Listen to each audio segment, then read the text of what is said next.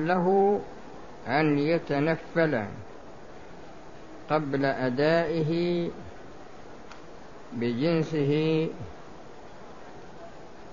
أم لا؟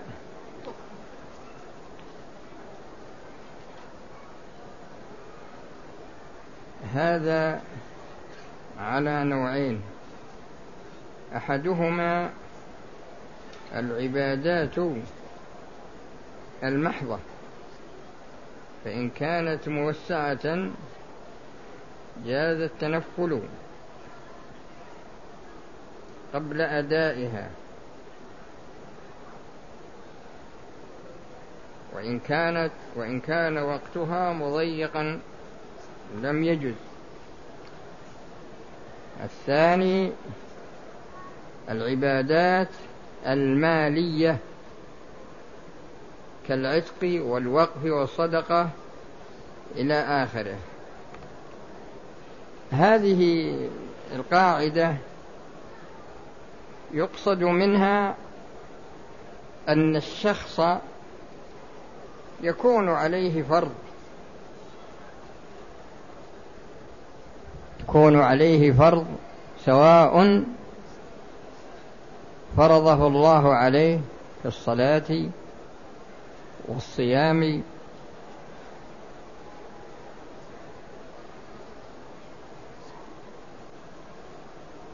أو فرضه هو على نفسه كمن نذر أن يصوم شهر أو شهرين وعين هذه المدة أو لم يعينها. وإذا نظرنا إلى علاقة العبادات البدنية بالشريعة وجدنا أنها ثلاثة أصناف. الصنف الأول ما كان وقته مضيقا. يعني لا يتسع إلا إلى فعله فقط. فهذا لا يجوز للشخص أن يتنفل مع بقاء الأرض في ذمته. كمن أخر الصلاة حتى لم يبق من وقتها إلا ما يكفي لفعلها لأن الوقت يكون مضيقا وهو ما يتسع لفعله فقط ويكون موسعا وهو ما يتسع لفعل المأمور به مع غيره.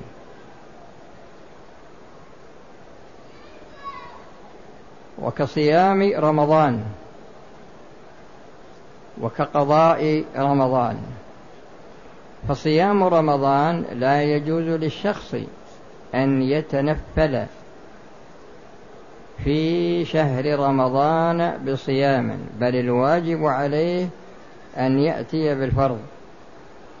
لكن لو كان عليه أيام من رمضان قضاء فإنه لا مانع من أن يتنفل بصيام الاثنين أو الخميس أو ثلاثة أيام من كل شهر أو يصوم مثلا يوم عرفة لأن وقت القضاء مستمر إلى دخول وقت رمضان. هذا كله وقت موسع للقضاء. فإذا أراد أن يصوم في هذه المدة فلا مانع من ذلك. لكن لو كان عليه عشرة أيام ولم يبق من شعبان إلا عشرة أيام فإنه لا يجوز له أن يتنفل.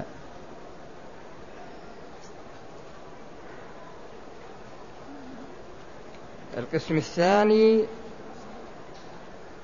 العبادات البدنية. يجب على الإنسان أمور تفتقر إلى المال ويريد أن يتنفل. عليه زكاة عليه مثلا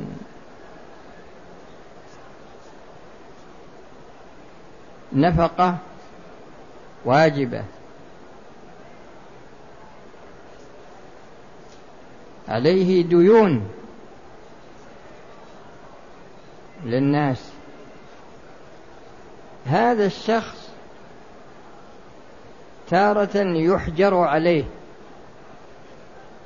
في أمواله. وتارة يطالبه الغرماء بدون حجر.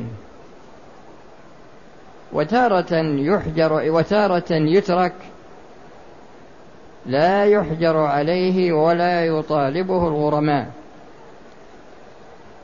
فإذا طالبه الغرماء وتصدق فإن الصدقة لا تكون نافذة. ولو أعتق فإن العتق لا يكون صحيحا. وإذا طالبه الغرماء ثم تصدق بعد المطالبة فإن هذه الصدقة لا تصح. ولو أعتق فإن العتق غير صحيح. لكن لو تصدق قبل الحجر عليه أو قبل مطالبة الغرماء فإن الصدقة تكون نافذة وبإمكانكم الرجوع إلى بقية الأمثلة. قاعدة الثانية عشرة. العبادات الواردة على وجوه متعددة. يجوز فعلها على جميع تلك الوجوه. الواردة فيها من غير كراهة لبعضها. وإن كان بعضها أفضل من بعض. لكن هل الأفضل المداومة على نوع منها أو فعل جميع الأنواع في أوقات شتى؟ المقصود من هذه القاعدة وهو أن الشارع يشرع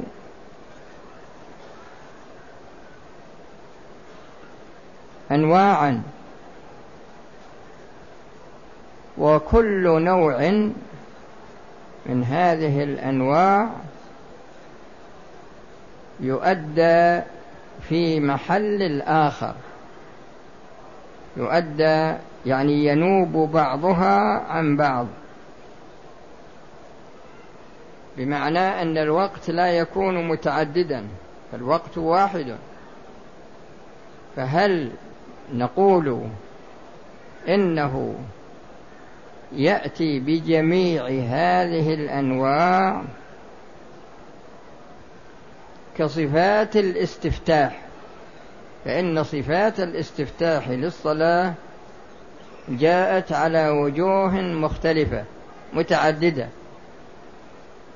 فهل يقتصر على واحد منها أو يأتي بهذا مرة وبالآخر مرة أخرى حتى يستوفي جميع الصفات؟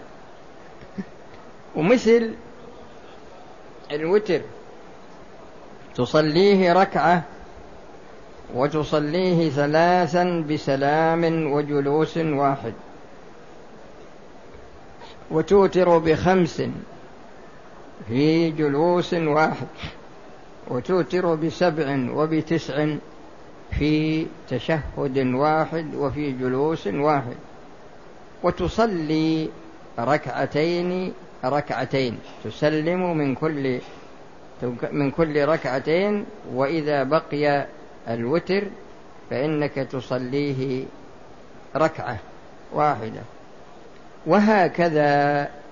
فهل تقتصر على أفضلها أو تأتي بها كلها في وقت واحد أم أنك تأتي بها على سبيل التناوب؟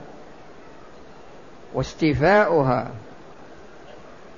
استيفاؤها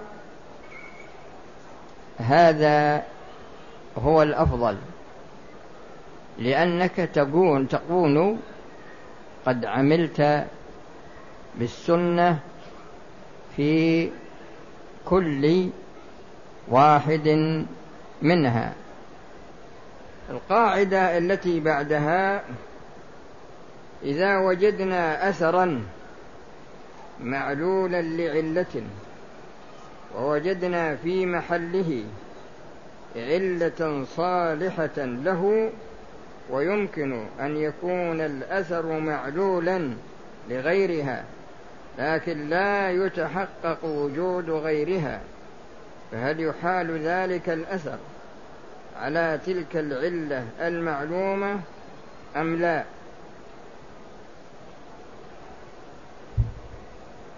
المقصود من هذه القاعدة وهو أن الأثر هذا مسبب هذا مسبب.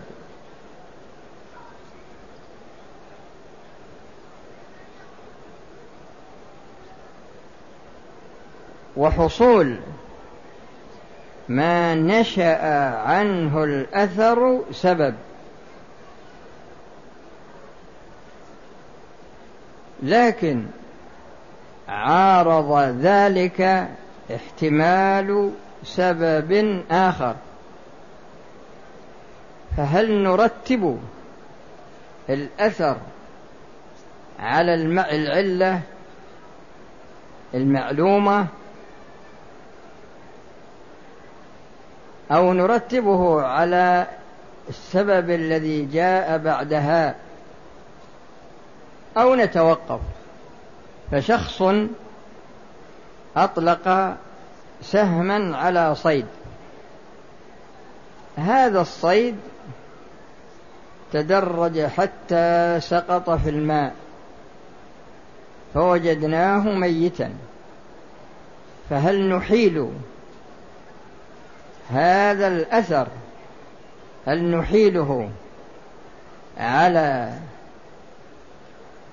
السهم الذي أطلقه الشخص أم أننا نحيل ذلك إلى الماء؟ فإذا أحلناه إلى الأول صار مباحا وإذا أحلناه إلى الثاني صار حراما. هذا هو المقصود من هذه القاعدة وفيها أمثلة كثيرة بإمكانكم الرجوع إليها. قاعدة الرابعة عشرة إذا وجد سبب إيجاب أو تحريم من أحد رجلين لا يعلم عينه منهما فهل يلحق الحكم بكل منهما أو لا يلحق بواحد منهما شيء؟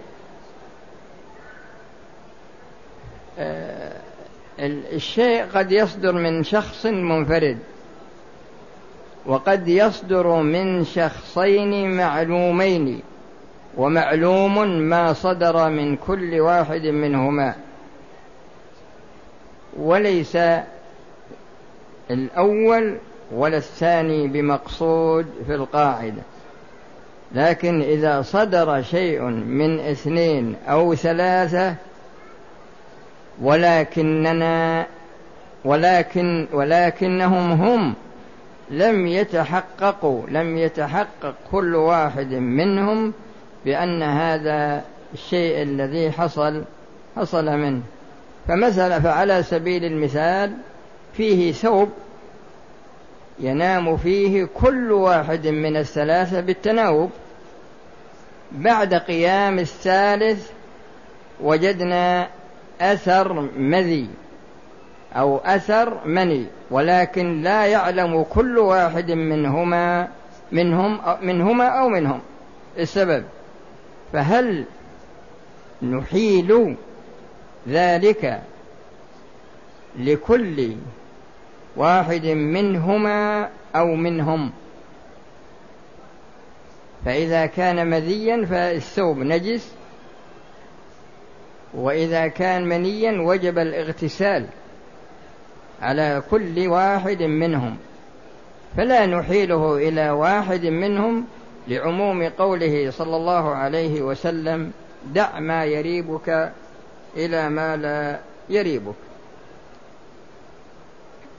القاعدة الخامسة عشرة قاعدة الخامسة عشرة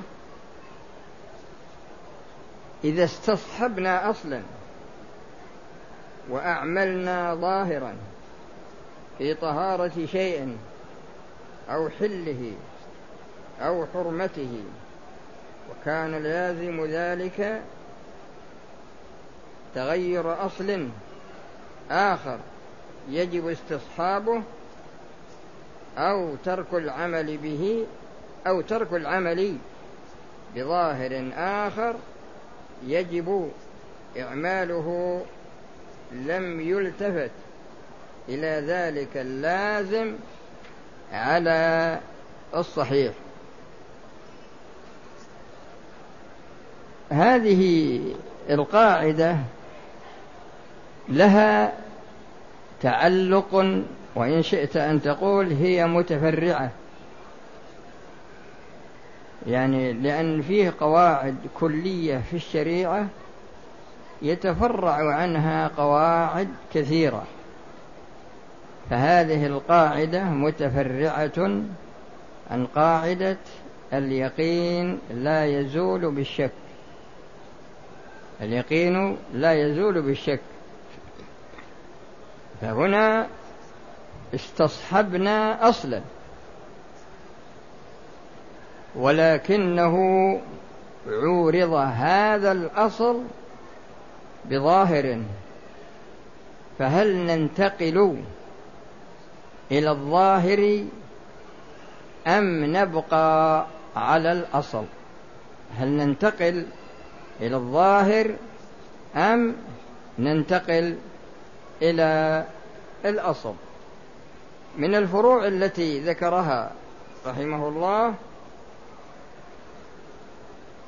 إذا استيقظ من نومه فوجد في ثوبه بللا وقلنا لا يلزمه الغسل على ما سبق فيما إذا تقدم منه سبب المذي فلا يلزمه أيضا غسل ثوبه بحيث نقول إنما سقط عنه الغسل لحكمنا بأن البلل مذي بل نقول في ثوبه الأصل طهارته.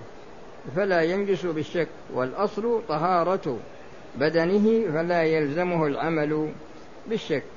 هذا فيه تعارض بينهما لكن إذا نظرنا إلى قاعدة دع ما يريبك إلى ما لا يريبك فإننا نعمل الظاهر فإننا نعمل الظاهر. وفيه كثير فيه كثير في الشريعة إذا تعارض الأصل والظاهر فإنه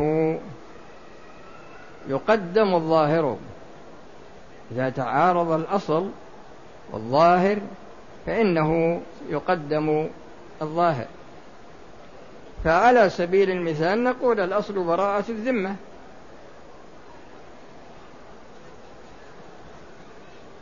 فعندما يأتي شاهدان يشهدان بأن ذمة هذا الشخص يعني مشغولة بحق لشخص آخر فهذا ظاهر عارض الأصل. وبناء على ذلك فإننا نقول إن ذمته مشغولة وهكذا كل ما تستخدم له أدلة إثبات الأحكام. لأن الأدلة في الشريعة ثلاثة أصناف. الصنف الأول أدلة مشروعية الأحكام وهي الكتاب والسنة والإجماع والقياس وما إلى ذلك. هذه أدلة مشروعية الأحكام. والقسم الثاني أدلة وقوع الأحكام. والمقصود بهذا هو استخدام الوسائل مثل معرفة سببية السبب وشرطية الشرط ومانعية المانع. فهذه تسمى أدلة وقوع الأحكام. فعندما يدخل وقت الظهر وقت الظهر دخول وقت الظهر هذا شرط في صحة الصلاة. فأنت تستخدم الوسائل التي تدلك على دخول الوقت تدلك على دخول الوقت مثل الظل الوسائل التي يعرف بها دخول الوقت. وهكذا عندما يشرب الشخص خمرا ونريد أن نتثبت من كونه شرب مسكرا نحتاج إلى استخدام وسائل لأن السكر شرط وإن شئت أن تقول شرط في إقامة الحد لأنه شرط في إقامة الحد شرط من الشروط. فعلى فالوسائل التي نستخدمها مثل القيء ومثل استنكاه اسمه ومثل تحليل الدم وغير ذلك من الأمور التي تستخدم لمعرفة كونه شرب مسكرا. القسم الثالث من الأدلة أدلة إثبات الأحكام وأدلة إثبات الأحكام هي الأدلة التي يستخدمها القضاة وقد يحتاج إليها المفتي لإثبات بعض الأمور. فمثلا الإقرار وشهادة وشهادة أربعة شهود أو ثلاثة أو شاهدين أو شهادة اثنين مع مثلا أو واحد ويمين إلى آخر صور أدلة إثبات الأحكام. فهذه هي أنواع الأدلة.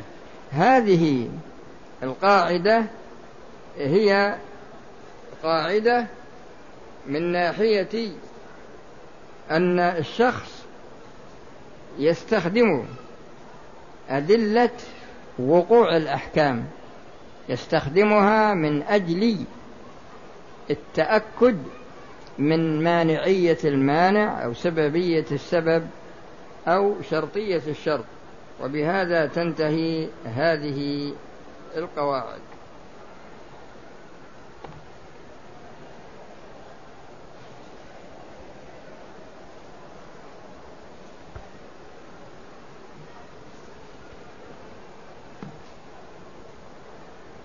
الدرس الذي بعد هذا درس بدأنا فيه يعني انتهينا أمس من بعض من بعض ما يتعلق بالأحكام التكليفية. وبقي الكلام على على على مسائل هذه منها. الشخص عندما يكون ما شرع فيه من صلاة أو صيام أو عمرة أو حج. عندما يكون نفلا لأنه إذا كان فرضا أو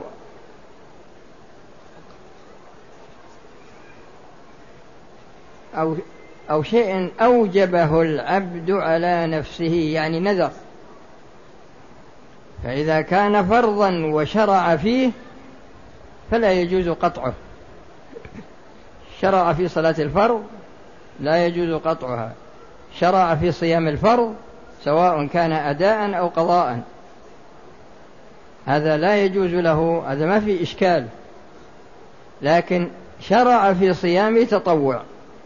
أو شرع في صلاة تطوع. أو شرع في عمرة تطوع. أو شرع في حج تطوع. هل يسوغ له أن يقطع هذا الفعل الذي دخل فيه أو لا يسوغ له ذلك؟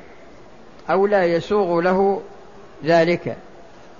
هذه المسألة في الحقيقة هي محل خلاف بين العلماء. فمنهم من يستثني الحج يستثني الحج فقط.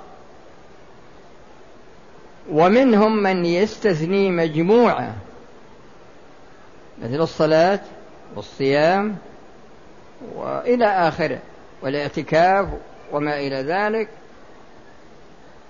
فيقول إذا شرع في الصلاة أو شرع في الصيام أو شرع في الحج فإنه لا يقطعه. هذا هو المقصود من هذه المسألة. المسألة التي بعدها دخول في الحكم الوضعي لأن سبق الكلام على الحكم التكليفي وهذا شروع في الحكم الوضعي. والحكم الوضعي هو عبارة عن الأسباب والموانع والشروط. الأسباب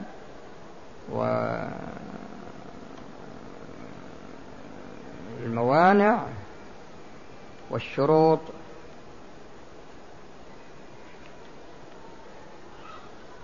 والعلة. السبب عند علماء الأصول فقط لأن السبب قد ينظر إليه من ناحية عموم الشريعة وقد ينظر إليه نظرة اصطلاحية.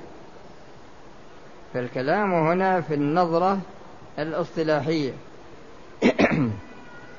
فهم يعرفونه اصطلاحا ما يلزم من عدمه ما يلزم من وجوده الوجود ومن عدمه العدم لذاته. ما يلزم من وجوده الوجود ومن عدمه العدم لذاته.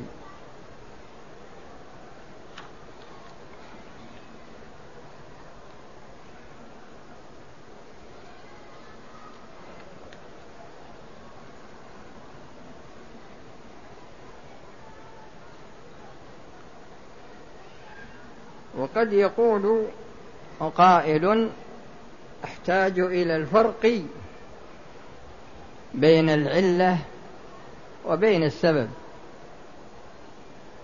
فالعلة لا بد أن تكون مناسبة تشتمل على معنى مناسب للحكم على معنى مناسب للحكم. يعني تكون العلة مظنة للحكمة.